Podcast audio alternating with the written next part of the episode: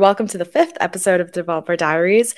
Uh, this episode is all about the socially awkward developer. I hope you don't mind that I named it that, uh, but I That's think it's a really important thing to talk about, um, especially because it's such a common problem that so many people face, especially in tech. Um, I'm sure in other industries as well, but I can only speak to people in tech that I know of.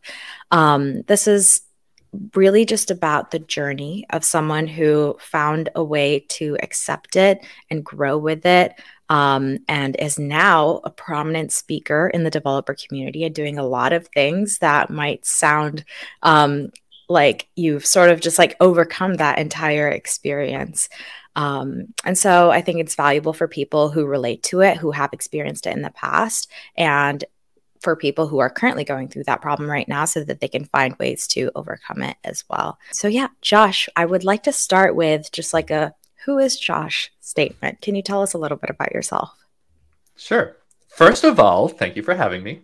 Uh, we met in Cascadia JS last year. That was the thing. I awkwardly crashed your dinner table with someone else, Kelly from Sourcegraph. It was awesome.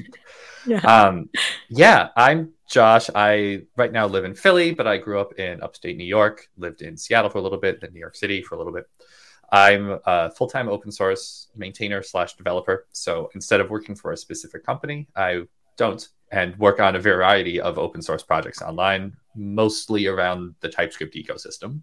I sort of like to describe you as this person that started off as a builder, turned into a creator, a designer, and then is now a developer.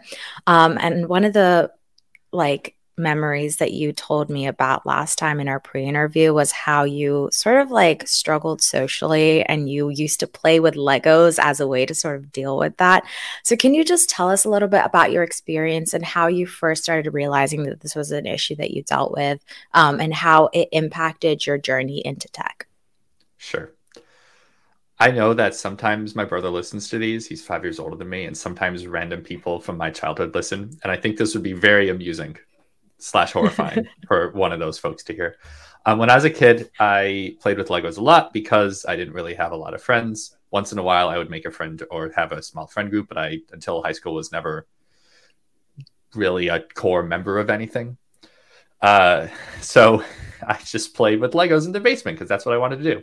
Or I later on played with the computer. Like I played a lot of RuneScape, a lot of Halo. There's this stereotype that developers are people who hang out in their parents' basement and don't talk.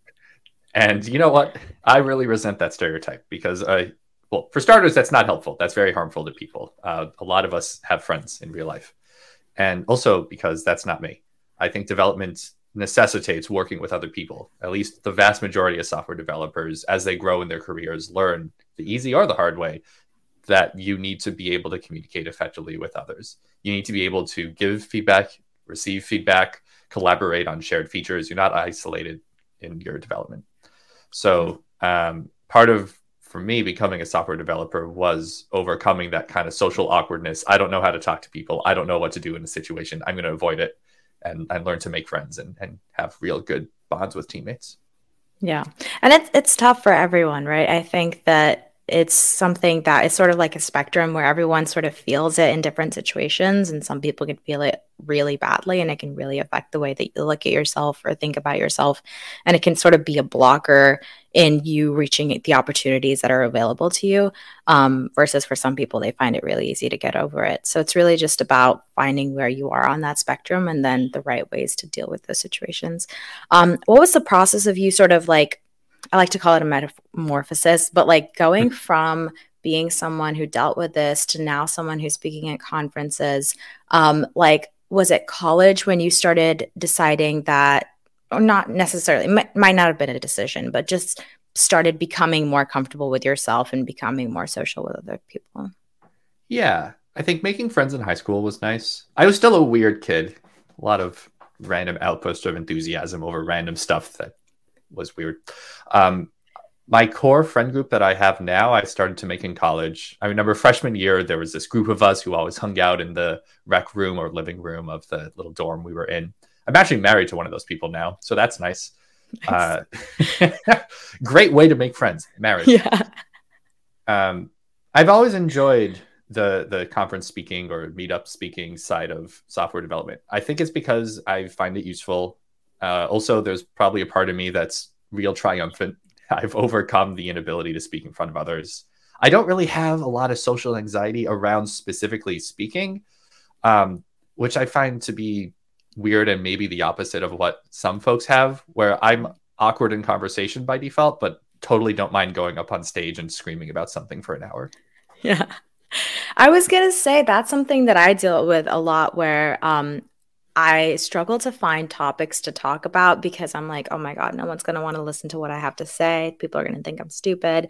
And that's like when I'm actually on stage becomes even worse. It becomes like the stage fright type of situation. So I assume that that's something that you felt as well, but you're saying it's not. You don't feel that at all when you're on stage. It's more about those like more intimate situations. Correct. The way I think I've interpreted it, and at least the way I explain it to folks, is it's kind of like a game or a set of games. And like any game, there are a set of rules that you may or may not understand. And once you understand the rules, and second to that, understand how to work effectively with them, it's a lot less scary and intimidating. So yeah. just talking to people about a topic is a lot simpler of a game for me, at least, than making conversation with folks. And it's something that I got acceptable at, I think, a lot sooner. You got really good at it, and I'm really glad that you approached me at Cascadia JS because I I'm always going to these conferences and I'm like, I want to talk to people. Sometimes I approach them and then I just like back off really quickly. Um, so it's really nice to have someone that just like approaches first and, you know, says that hello, says that, hey, can I, do you guys want to get dinner together? You know, like we're all here after a long day at the bus ride. Um, and just everyone wants to eat and talk and meet new people. Um, and you're sort of like being that person that makes the first move, which is really helpful. Um, how what has your process in like or your experience in maintaining long-term friendships been like? Do you think that's been impacted by this? Yeah i'm terrible at maintaining long-term friendships. And i hope that all of my long-term friends are listening to this and understanding that my not texting you for two to four months is not you it's me.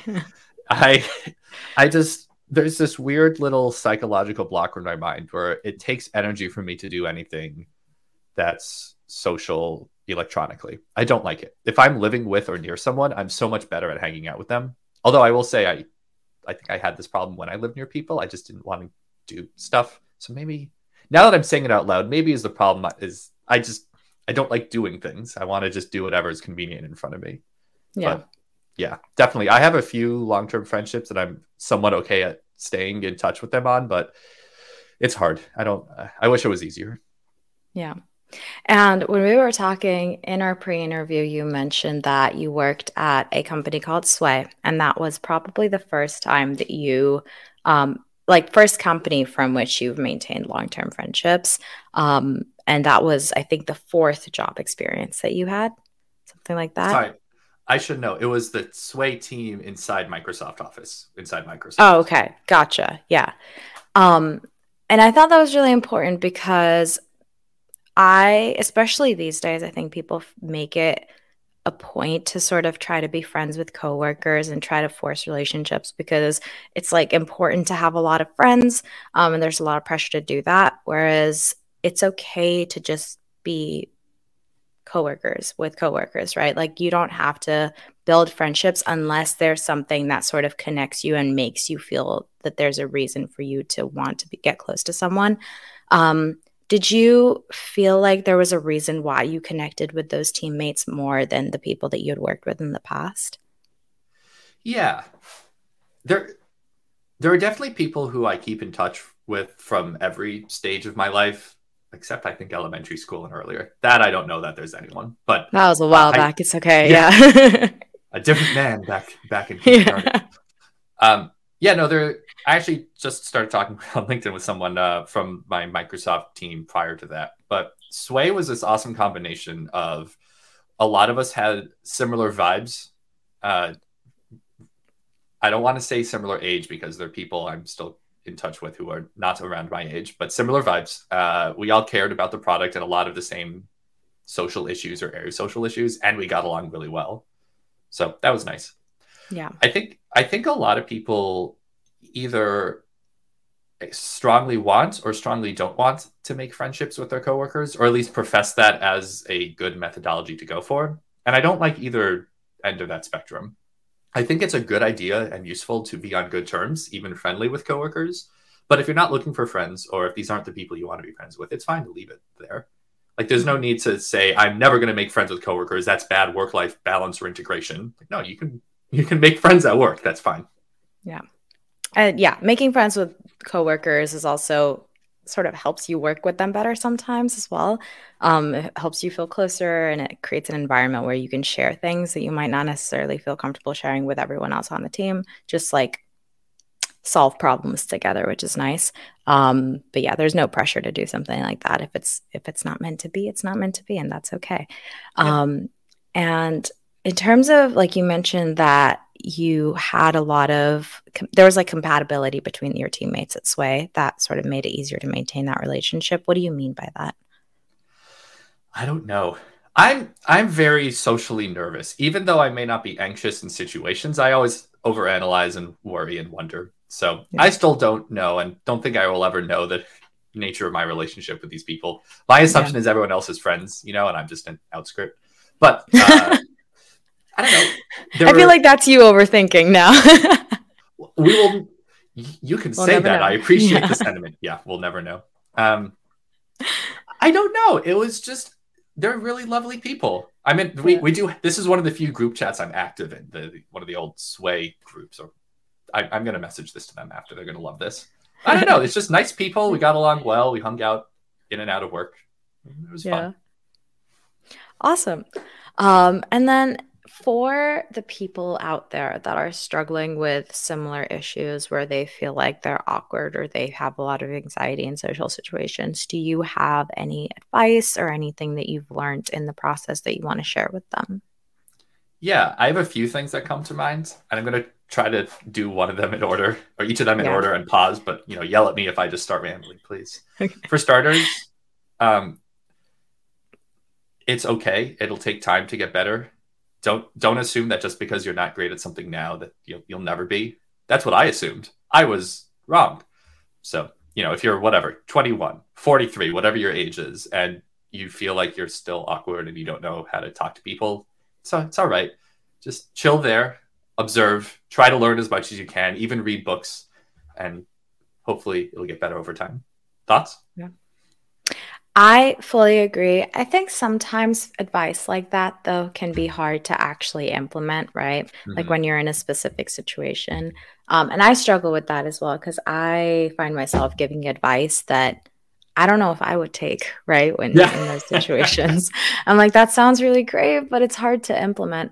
Um, and maybe it is one of those things that everyone sort of just has to figure it out on their own. And there is no maybe actionable thing that you can do to solve that situation. It's about finding comfort in yourself um, and just reminding yourself that a lot of the things that you're anxious about are just kind of in your head, and everyone around you is also feeling that same way.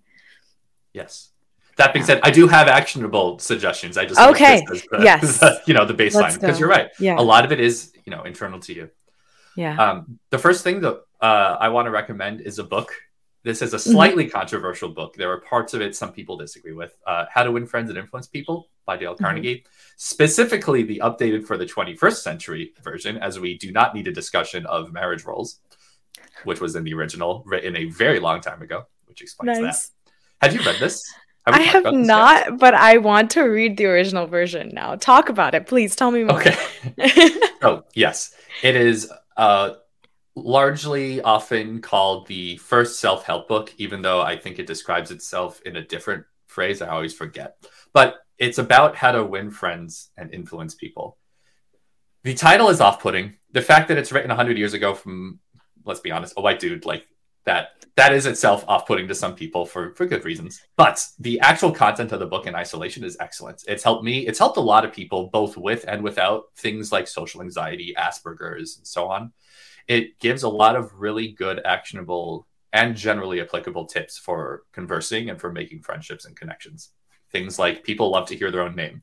If you're ever unsure of what to talk about, ask a question. Find commonalities with people. the, the, the reason why you and I are now talking is in part because you wanted dinner, I wanted dinner. There was a spot at your table that we had like two things in common there, on top of both being tech, potentially even DevRel E area people. Yeah. So yeah, highly recommend the book with the caveat that you should read it and think critically and deeply on the points it makes and whether they apply to you. I say this because there's a lot of advice in the book about smiling, because that's great advice unless you're someone who has been constantly told to smile their entire life because of your gender and you probably don't want to be told that anymore. Things like yeah, that. Yeah, yeah. 100% yeah, take it with a grain of salt. I think any type of advice like that um, is supposed to be like none of these things are blanket statements, right? Like they're more about apply it to the specific situation. Be smart about these things. Um, but yeah, I think that's that's a great actionable way of just like let's start by reading a book. Let's see what other people's experiences are like. Um, you mentioned saying people's name a lot. So I'm just going to say Josh every single time I say something. So, Josh, is there anything else? yeah. Hey, Josh, is there anything else you want to share, Josh? yeah. Yeah. Don't be creepy. That's that's another good piece of advice. I don't remember whether the book says that, but uh, yeah. I think there was an episode of It's Always Sunny about not saying people's names constantly. Um, yeah. Yeah. Uh, find people who match the things you want to find in people like it's very tempting to say that I want to be friends with X group of people, therefore I will work my hardest towards them. Let's say it's a coworker or your neighbors or whatnot. But not everyone is going to be a match. And it's very okay to have a friendship or a connection not work out. You say hi, they never respond back. You try to start conversation, it never goes anywhere. Okay. Especially in folks with ADHD, I recently learned of rejection sensitivity, where your mm-hmm. mind just really ups that I hate this reaction to being rejected. And that can make this feel worse. So yeah. that's also quite literally in your mind and body, but something that you should note is it's okay. This this will happen. Yeah. That's so interesting. I I really struggled with re- rejection as well, especially when you're already maybe like slightly close to someone or getting close to someone, and then something happens in their life or they say something or do something that sort of like pushes you away. Yeah. Um, or like long-term relationships where you're friends with someone for a long time and then all of a sudden you're like they're not prioritizing me. They don't care about me anymore and dealing with those situations can be hard. Um, and i don't know where i saw this or read this or heard about this but it was um, about how like people have a lot of shit going on everyone has a lot of shit going on in their lives and just because they're giving you that distance or they're putting you further away, or maybe they're not responding as closely as they used to, it's not a reflection on who you are or what they think about you, but more about just that they don't have the mental capacity for it right now, right? That yeah. doesn't mean that that friendship is destroyed forever, right? If you're trying to be friends with someone you think they're really cool and they're like just not taking you in, maybe it's just not the right time. Yeah. Um, and it's not it does not mean you're not cool or that you're not an awesome person it just means that they got a lot going on and it's okay yeah. to just give it some space 100% absolutely yeah. agree um, and is there anything else that you feel like is important to share around this topic yes one one more thing this is the least important yeah. of them all i just think it's funny um, orson welles is uh, widely regarded as one of the funny figures in American history. He was a cinematographer, very, very good. Used to trash talk everyone and everything around him. He hated, or at least once said he hated Woody. Uh, well, what was his name? Woody Allen. There we go. Woody Allen, and the general persona of people like Woody Allen, because Woody Allen would would say he's nervous, he he's scared, he has anxiety, um, whatever it is. And Orson did not like that because, and I'm directly reading a quote like all people with temperament personalities, his arrogance is unlimited. Anyone who speaks quietly and shrivels up in company is unbelievably arrogant. That's a false statement. Please don't hear that directly. But the idea is well, if you're hyper focusing on how everyone else focuses on you, or, or at least interprets you, that is a, a form of you looking at yourself. And it's not healthy to be constantly doing that. You can't always exist trying to hyper analyze, really understand everyone's relationship to you. They're not existing in terms of you, they're existing in terms of them. So if you're constantly going around worried about how people are and analyzing you and interpreting you, you're probably overthinking it and thinking about yourself too much, which, despite what Orson Welles says, is totally natural and fine and just something to work on. Yeah. It's hard. It is totally natural and fine. And I think that a lot of people struggle with it, but it's it's hard to get over that. yeah, yeah, I'm glad that you mentioned it. I think it, like, even just talking about it and having these conversations and normalizing it can help. Um, thank you so much. That is the end of the first episode of the Developer Diaries, or not the first episode. Ooh. That's the fifth episode of Developer Diaries. Thank you so much for joining.